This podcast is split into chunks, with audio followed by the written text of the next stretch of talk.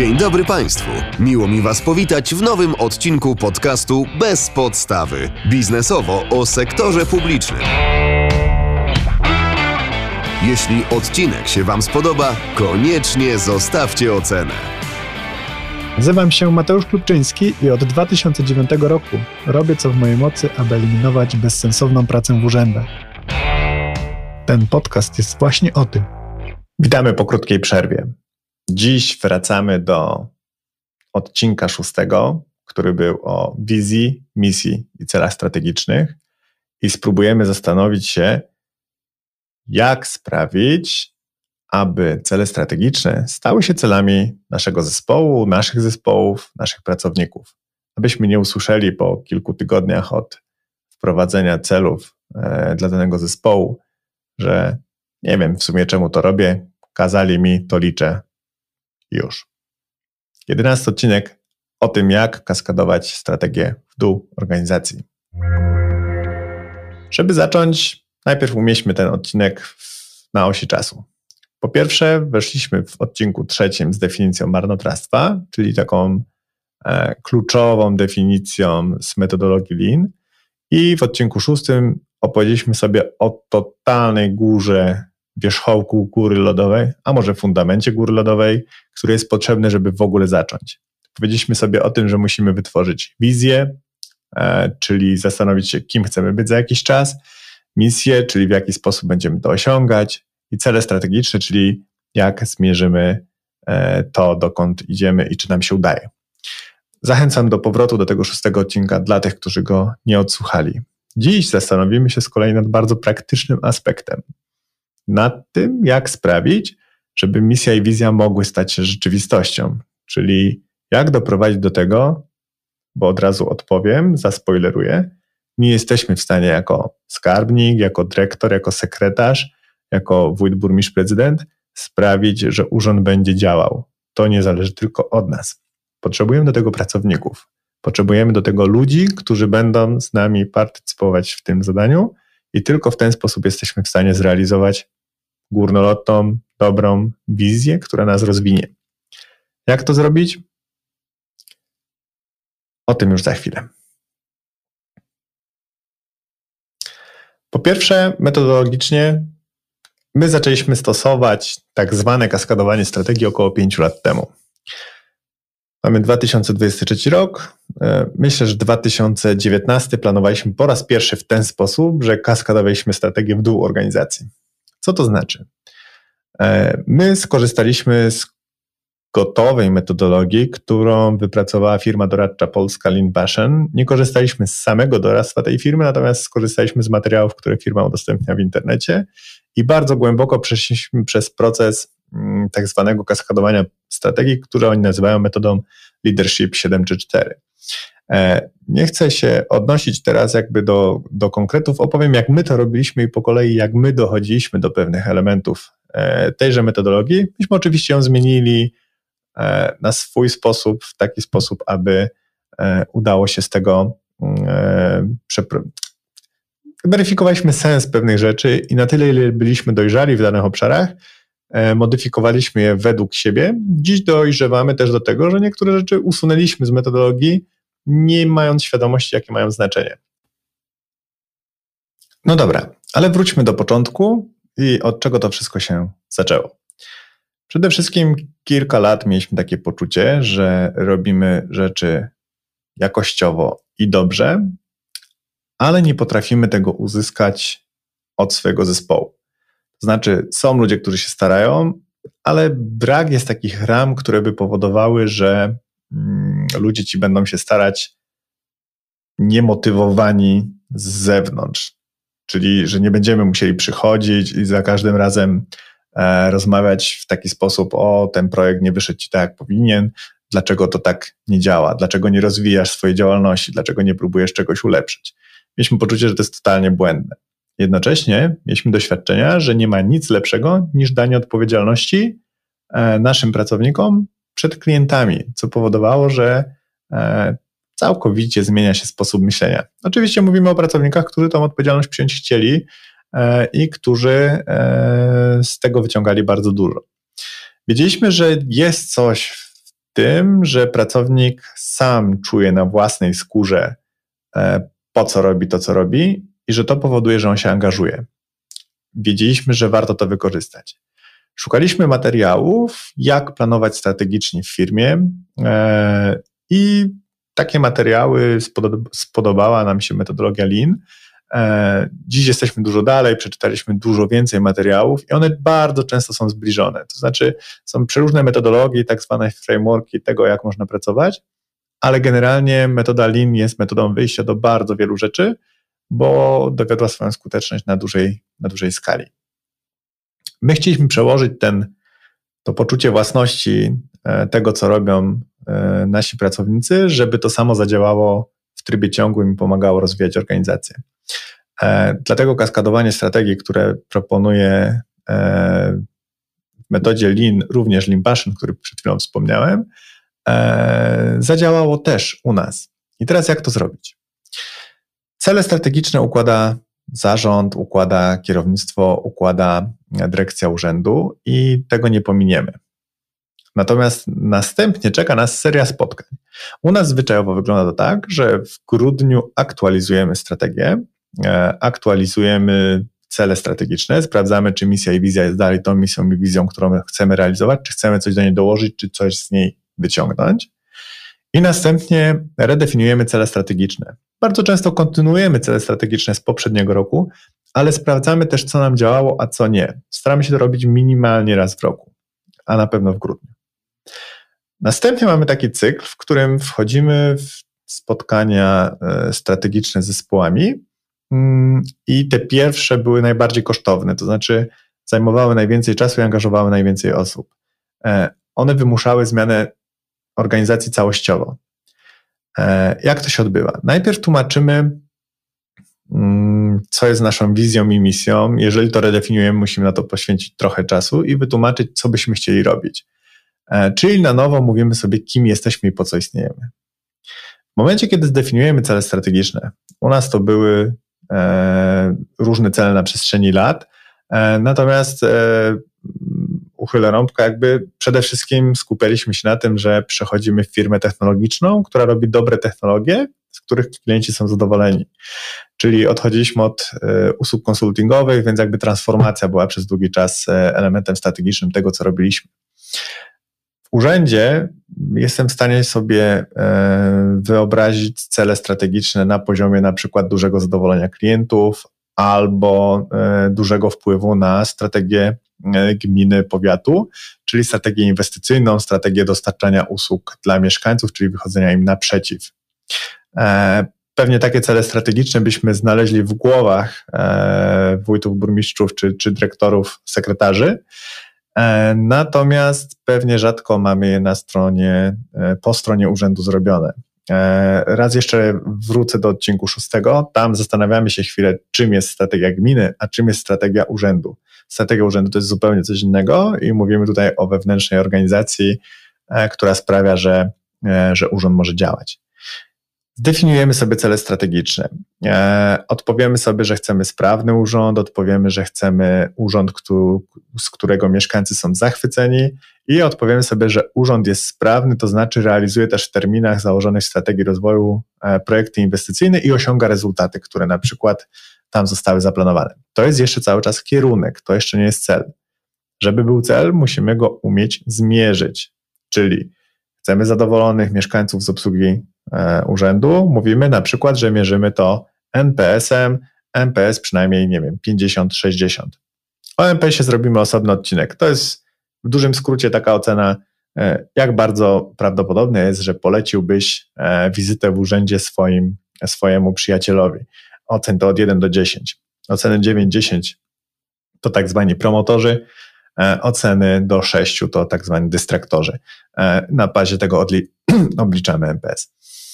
E, wracając, mamy cele, czyli jakiś miernik. Drugim celem może być na przykład realizujemy 80% inwestycji, zawart minimum 80% inwestycji do nie wiem, roku czwartego, czwartego roku kadencji e, burmistrza.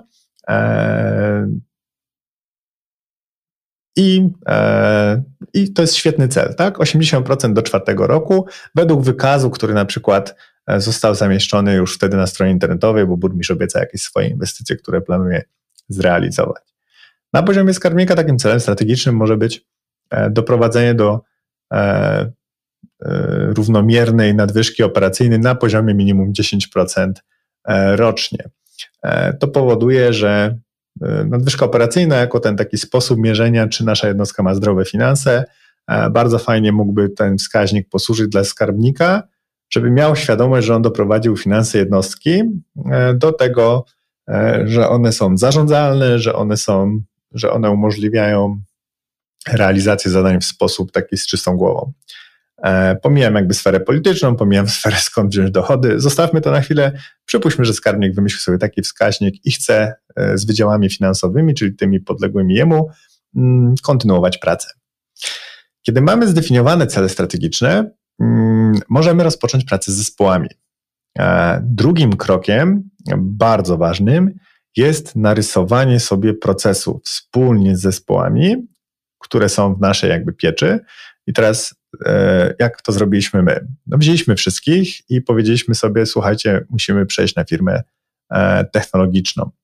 E, większość przychodów będziemy chcieli robić z produktów cyfrowych, a nie z konsultingu. No i mieliśmy różne zespoły. Sprzedażowy, mieliśmy zespół e, ekonomiczny, tak go wtedy nazywaliśmy, czyli zespół, który mm, realizował te analizy. Mieliśmy zespół deweloperski, czyli programiści i musieliśmy sobie narysować w ogóle, jak my pracujemy. Czyli, że jest jakaś sprzedaż, do której wpływa zainteresowanie klienta lub o to zainteresowanie zabiega, e, że mam jakiś zespół, który to wykonuje i że mam jakiś zespół deweloperski, który będzie musiał wykonywać rzeczy więcej, ponieważ chcemy przejść z punktu A do punktu B. Kiedy narysujemy sobie tak proces, e, jesteśmy w stanie pracowników, e, naszych współpracowników umieścić w jakimś kontekście. To znaczy, Kowalski z zespołu B wie, że on jest tylko elementem jakiejś większej całości i zaczyna rozumieć kontekst pewnie trochę bardziej niż na co dzień. To znaczy, na chwilę patrzy z lotu ptaka, że on jest tylko elementem jakiejś tam wielkiej całości. Mm, w przypadku, dajmy na to, e, urzędu, e, jeżeli byśmy patrzyli z całej perspektywy urzędu, ja bym podzielił urzędy na takie dwie sfery działalności. Po pierwsze, chcemy być skuteczni tam, gdzie e, klient do nas przychodzi, bo czegoś potrzebuje, czyli realizujemy jakąś potrzebę mieszkańca w rozumieniu takim klasycznie administracyjnym. Musimy wydać jakieś zaświadczenie, musimy dokonać jakiejś zmiany w rejestrach, które prowadzimy. Ten proces to będzie taka jedna sfera, czyli E, wpływa do nas informacja gdzieś przez jakieś biuro obsługi, że ktoś się pojawia w urzędzie, e, czyli potem mamy odesłanie do jakiejś komórki merytorycznej, potem mamy wykonanie jakiejś zmiany, czyli muszą dobrze działać systemy e, wewnętrzne, potem musi gdzieś się ta zmiana zmaterializować i mamy kilka komórek organizacyjnych już za, w takim procesie zaangażowanych. Ale mamy też procesy, gdzie mamy odwrotną sytuację, gdzie to my jako urząd coś realizujemy. I tutaj weźmy tą inwestycję, budujemy halę. E, w tym aspekcie proces wygląda diametralnie inaczej, czyli mamy najczęściej jakiegoś burmistrza, jakąś radę, e, która przynosi pomysł, twierdzi, że ten pomysł jest jakby e, potrzebą lokalną. Czasami mamy jakieś weryfikowanie tego pomysłu. Często będzie wsparcie do realizacji pomysłu. Mamy jakieś analizy lub ich nie mamy. Jeśli już zdecydujemy, to musimy spróbować załatwić finansowanie. Czyli mamy wydziały finansowe, które mają zaprojektować WPF, wykonać zmiany w dokumentach, pozyskać finansowanie. Potem mamy zamówienia publiczne, które muszą zrealizować zamówienie na dany przedmiot. Potem mamy obsługę prawną, która musi wykonać e, szereg czynności związanych z umową, z opiniowaniem tego, a potem mamy całą sferę realizacji inwestycji. W zależności od tego, jak jesteśmy zorganizowani, mamy swój jakiś nadzór, swój zespół inwestycyjny, który prowadzi inwestycje, nadzoruje, wykonuje e, i sprawdza do samego końca. A na końcu mamy jeszcze jakąś jednostkę, którą w ten proces wpuścimy na końcu, czyli jak zbudujemy basen, oddamy go jakiemuś osirowi czy komuś, kto będzie na tym obiekcie egzystował. W ten sposób namalujemy proces i znów, mając wszystkich pracowników, jasno jesteśmy w stanie pokazać, wracam na chwilę do tego celu, że w 4 lata chcemy 80% inwestycji z planu, który burmistrz przedstawił wyborcom, no i pokazujemy ludziom, w jakim kontekście pracujemy, czyli jak tradycyjnie przebiega ten proces. Rysujemy to strzałka po strzałce, bardzo górnolotnie. Nie chodzi o to, żeby to było e, żeby to było e, dokładny proces, jak to przebiega, tylko mniej więcej jakie zespoły są zaangażowane w jakim zakresie.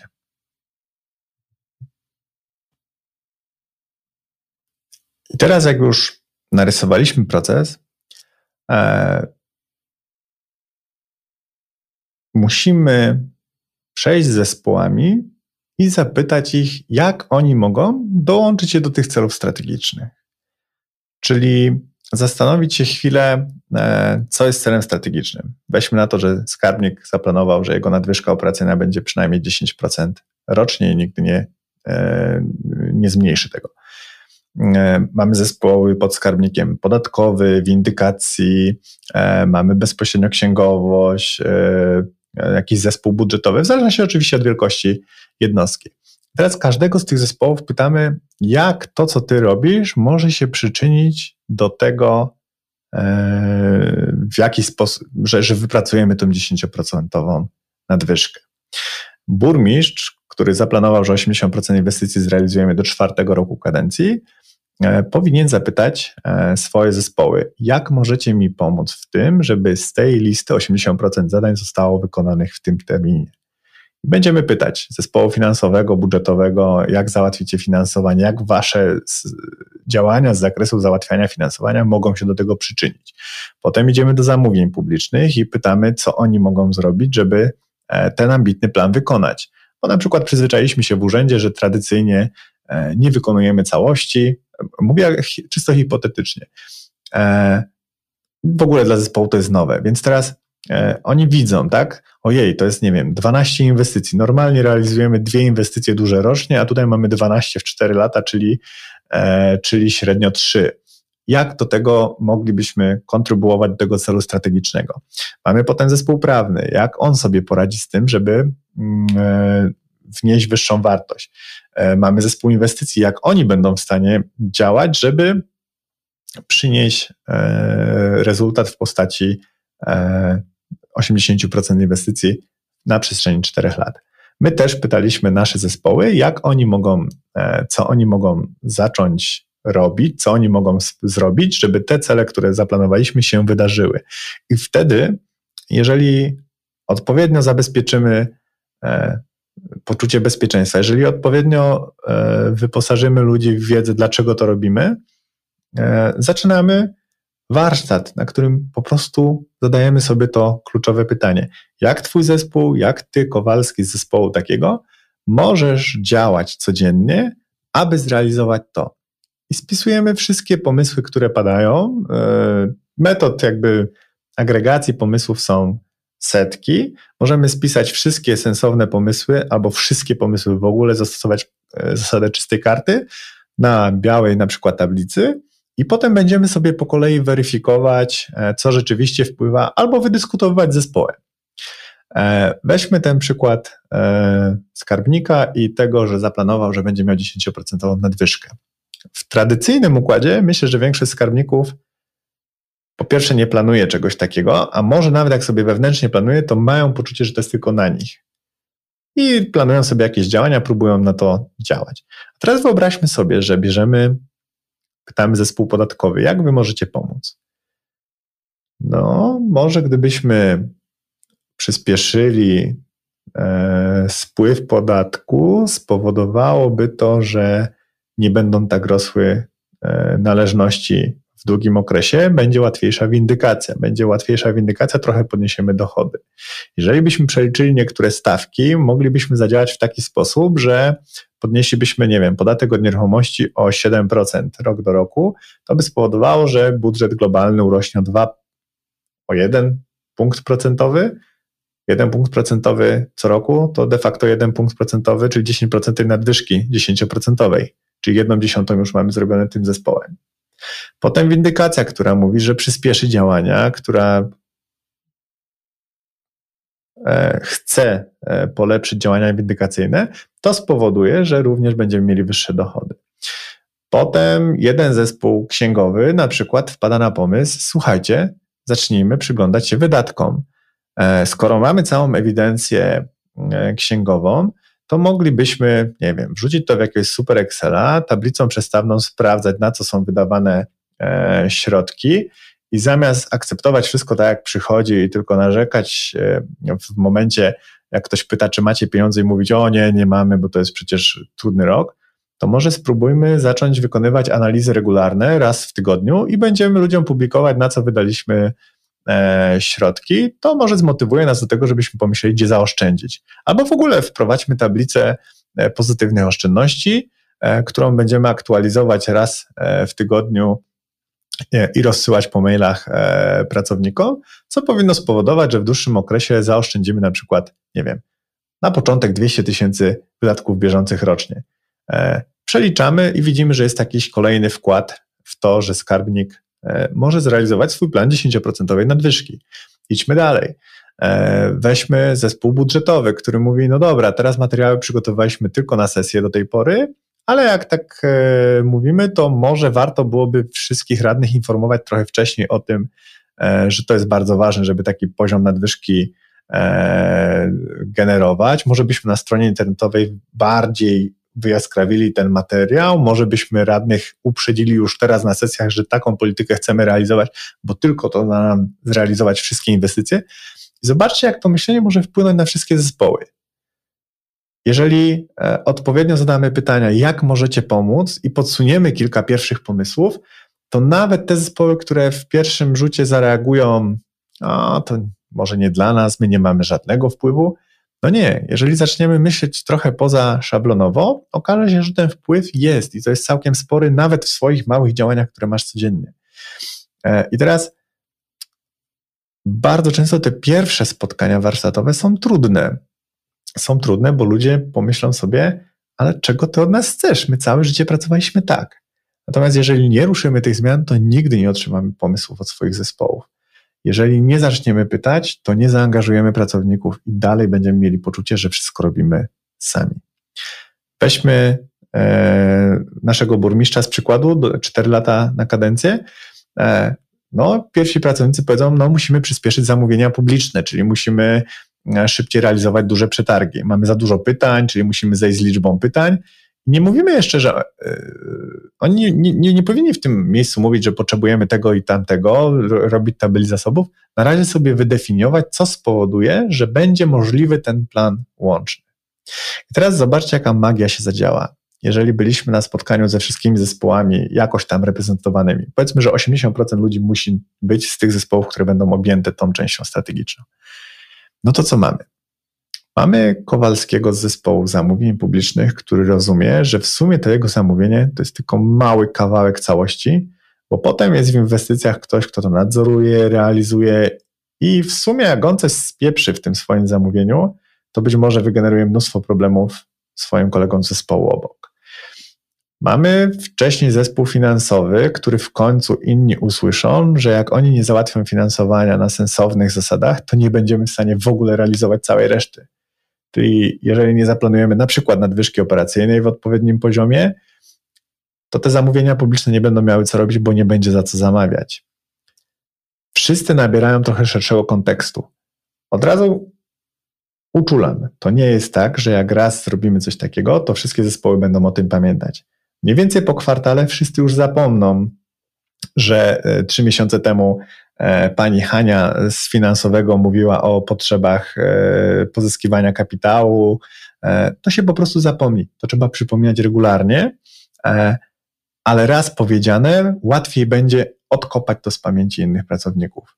Będą znali szerszy kontekst. Nie jest tak, że to zostanie na zawsze, ale będziemy mieli do czego wracać. Na pewno będzie łatwiej zrozumieć kolejnym razem. Dzieje się magia wtedy. Co jest kolejnym krokiem? Hmm jeżeli już pracownicy zdefiniują, co jest ważne, czyli powiedzą sobie, no, musimy polepszyć, e, polepszyć, e, nie wiem, kwestię dochodową, musimy zmniejszyć wydatki bieżące. To jest to pierwsze pytanie, na które odpowiedzą. Musimy zrealizować więcej zamówień publicznych, musimy przyspieszyć e, proces realizacji inwestycji. to potem zadajemy im kolejne pytanie, czyli nasz e, czwarty krok, w jaki sposób zmierzymy te czynniki, czyli to, co wymieniliście, jak to zmierzymy. Mm, I tu padną właśnie konkretne odpowiedzi. No, możemy o 200 tysięcy coś e, podnieść, możemy o 4% zwiększyć e, ściągalność dochodów na windykacji, możemy mm, o dwa tygodnie przyspieszyć e, proces realizacji zamówienia publicznego, jeżeli zejdziemy o, z pytaniami od albo przyspieszymy proces odpowiedzi na pytania w trakcie procedur, e, albo e, zespół prawny powie, że o trzy dni szybciej będzie przygotował projekty e, kluczowych dokumentów i w ten sposób uzyskujemy pierwsze liczby. I kiedy uzyskamy te pierwsze liczby, to pytamy ostatnie pytanie: jaki powinien być poziom, żebyśmy osiągnęli to, co mamy do osiągnięcia? Czyli musicie sobie przeliczyć i zastanowić się, i odpowiedzieć mi, w jakim stopniu jesteście w stanie kontrybuować, czyli wpływać na ten cel strategiczny, czy, czy, czy wszystkie cele strategiczne. Osiągamy konkretne poziomy i wiemy, że ich realizacja pozwoli zrealizować cel strategiczny. I zobaczcie, przeszliśmy z takiego procesu, gdzie mamy e, jakiś górnolotny cel i poczucie zarządzającego, że to jest tylko mój cel, przeszliśmy do tego, że pracownicy w całym procesie kaskadowania w dół po pierwsze usłyszeli, że są jednym elementem całości, po drugie sami od siebie wypowiedzieli swoje pomysły. Nawet jeżeli inspirowaliśmy jako dyrektor, jako sekretarz, jako skarbnik, jako, jako wójt, burmistrz, prezydent, to nasi pracownicy sami wypowiedzieli pewne rzeczy, czyli sami stali się właścicielem pomysłu. Wrócę na chwilę do początku e, podcastu pracownicy zupełnie inaczej pracują, kiedy na własnej skórze będą czuli konsekwencje tego, co robią i sami będą w stanie coś przedstawić, zaproponować. Od razu stajesz się tak zwanym ownerem, czyli właścicielem tego. Zupełnie inaczej to traktujesz. Po drugie, jak już sami wymyślili, to sami mogli powiedzieć, e, jak to zmierzyć i jaki poziom tego przyjąć. Co to powoduje? No, że dobrze wykonaliśmy proces zejścia strategią w dół, i teraz wystarczy tylko to monitorować i ustalić reguły. To znaczy, jeżeli pracownicy nam powiedzą, no w zamówieniach publicznych robiliśmy ich do tej pory 14, musimy skupić się na tym, żeby było mniej błędów, musimy się skupić na tym, żeby, e, żeby lepsze firmy może pozyskiwać. Ja wiem, w urzędzie zazwyczaj też padnie, potrzebujemy więcej ludzi. E, ale jak dobrze poprowadzimy warsztat, to uzyskamy najpierw te inne odpowiedzi no to wtedy ma, e, musimy ustalić, na jakich zasobach działamy. Czyli zespół ma prawo powiedzieć, czego potrzebuje, żeby to móc zrealizować. Nie możemy zostawić zespołu jakby poza tym. E, I ostatnim elementem, e, według tej metodologii szóstym, czyli mieliśmy pierwszy, realizujemy cele strategiczne, znaczy definiujemy cele strategiczne, czyli kwantyfikujemy naszą wizję. Potem schodzimy, rysujemy proces, po procesie pytamy zespoły, pracowników, jak możesz kontrybuować e, w tych celach strategicznych, co możesz zrobić w ramach swoich e, działań, żeby wspierać te cele. Na te wsparcie pytamy, w jaki sposób moglibyśmy to mierzyć, i potem piątka, czyli trzecie pytanie, jakie wskaźniki te, te, tych miar powinniśmy przyjąć, czyli de facto jakie KPI będziemy przyjmować. Potem szóstym elementem jest e, coś, co mm, w metodzie e, Lean nazywam kontraktem 5R, nie tylko w tej metodologii. metodologii. O tym kontrakcie opowiemy sobie trochę mm, w, w jednym z kolejnych odcinków, natomiast w dużym skrócie musimy ustalić z danymi zespołami, e, w jakich ramach, na jakich zasadach będziemy współpracować i jakie mamy pola odpowiedzialności. E, o tym i nie tylko będzie nam e, opowiadał kontrakt 5R, czyli e, jeżeli już wyznaczyliśmy, że no okej, okay, zabieramy te zadania, będziemy chcieli polepszyć to, to i tamto, zrobimy to na takim poziomie, no to musimy ustalić, kto jest za co odpowiedzialny, co się stanie, e, nie wiem, jak środki nie dotrą do nas na czas, jak nie będziemy mogli zrealizować swoich mikroinwestycji, które polepszą te poziomy, no musimy dostać zasoby. I o tym, jak to realizować, między innymi będzie kontrakt 5R, bo on wyznaczy zasady po obu stronach. Co to powoduje? Że uzyskujemy deklarację, jak chcielibyśmy wpływać na nasze otoczenie, deklarację, jak będziemy działać. I dzieje się wtedy magia. To znaczy, zespoły, które w taki sposób wytworzą, e, wezmą udział w kaskadzie strategii, one mają swoje cele. To już nie są cele burmistrza, wójta, sekretarza, skarbnika, to są cele tych zespołów. I sposób, jeżeli to mamy ambitnych ludzi, e, sposób, w jaki oni będą się tym opiekować, zadziwi nas wielokrotnie. Ale to nie stanie się automatycznie. Musimy jeszcze wdrożyć cały cykl życia e, tych wskaźników, które sobie wyznaczymy. Musimy zacząć je monitorować, musimy zacząć je z, e, o nich rozmawiać i musimy zacząć żyć wokół nich. Ale o tym w kolejnym odcinku. Dziękujemy za przesłuchanie naszego podcastu. Będziemy wdzięczni za wystawienie oceny i subskrypcję.